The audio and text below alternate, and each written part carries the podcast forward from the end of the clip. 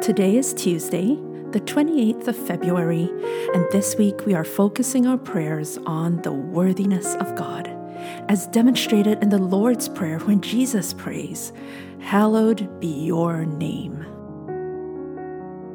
As I enter prayer now, I pause to be still and to recenter my scattered senses upon the presence of God. The Lord calls us to worship today with the words of Psalm 8, and we join with the ancient praise of all God's people, saying, O Lord, our Lord, how majestic is your name in all the earth! You have set your glory above the heavens. Out of the mouth of babies and infants, you have established strength because of your foes to still the enemy and the avenger. When I look at your heavens, the work of your fingers, the moon and the stars which you have set in place, what is man that you are mindful of him, and the Son of Man that you care for him? Today, I am reflecting on the words of Isaiah 6, where Isaiah, through a vision from God, shares a message of judgment and promised salvation for his people.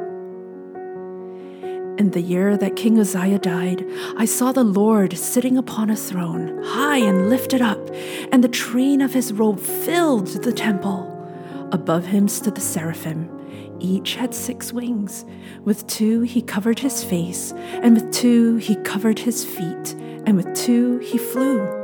And one called to another and said, Holy, holy, holy is the Lord of hosts. The whole earth is full of his glory.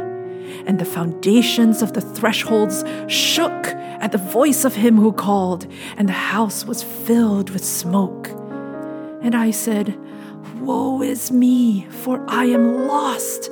For I am a man of unclean lips, and I dwell in the midst of a people of unclean lips for my eyes have seen the King, the Lord of hosts. Then one of the seraphim flew to me, having in his hand a burning coal that he had taken with tongs from the altar, and he touched my mouth and said, Behold, this has touched your lips. Your guilt is taken away, and your sin atoned for. And I heard the voice of the Lord saying, Whom shall I send? and who will go for us? Then I said, Here I am, send me.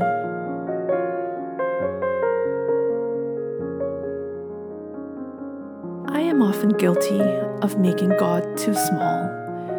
When I read how Isaiah describes what he saw, I tremble at how I have treated God too casually. The seraphim, who are like angels, had to cover their faces. Even they even though they are heavenly beings, could not gaze upon such a holy God. The doorposts and thresholds shook at the sound of his voice, and I have often wished I could hear God speak to me. But oh, if he spoke, would I be able to bear it?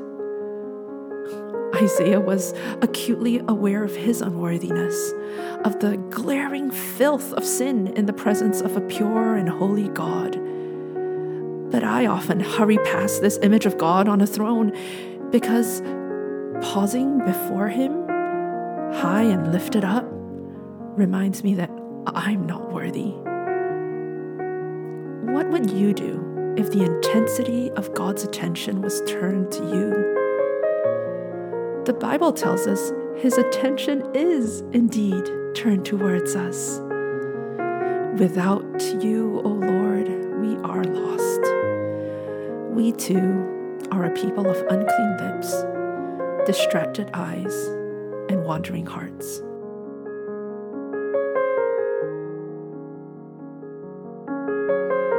As I return to the passage, the refrain of the seraphim stands out to me.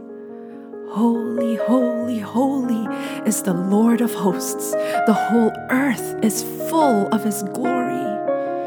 And in Revelation, John records a similar refrain echoed by the creatures surrounding the throne of heaven. Holy, holy, holy is the Lord God Almighty, who was and is and is to come. How did they respond to God's holiness? They worshiped. What does worship look like? In that vision, those in heaven laid their crowns before the throne and gave God glory, honor, and thanks. What crowns do we have on our heads? What do you take pride and satisfaction in? It is God who has graciously given us our proverbial crowns. In the light of His holiness, even these crowns deserve to be laid at His feet. He is worth more than the best we can offer. What do people praise you for? What do you have that you could give God glory, honor, and thanks for?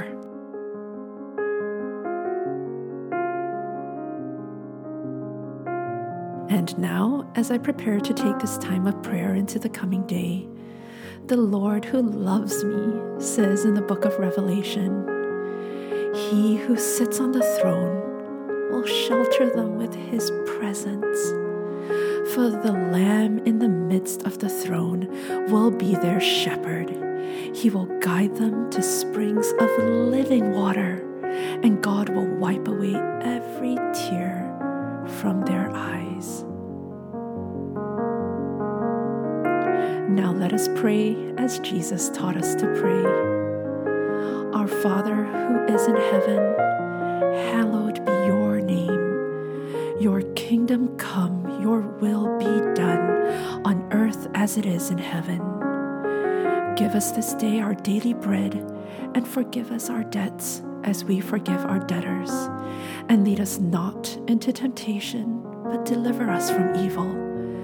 For yours is the kingdom and the power and the glory forever. Amen. Today's meditation was written and read by Grace Ang, produced by Jess Springer, with music by Michael Anderson.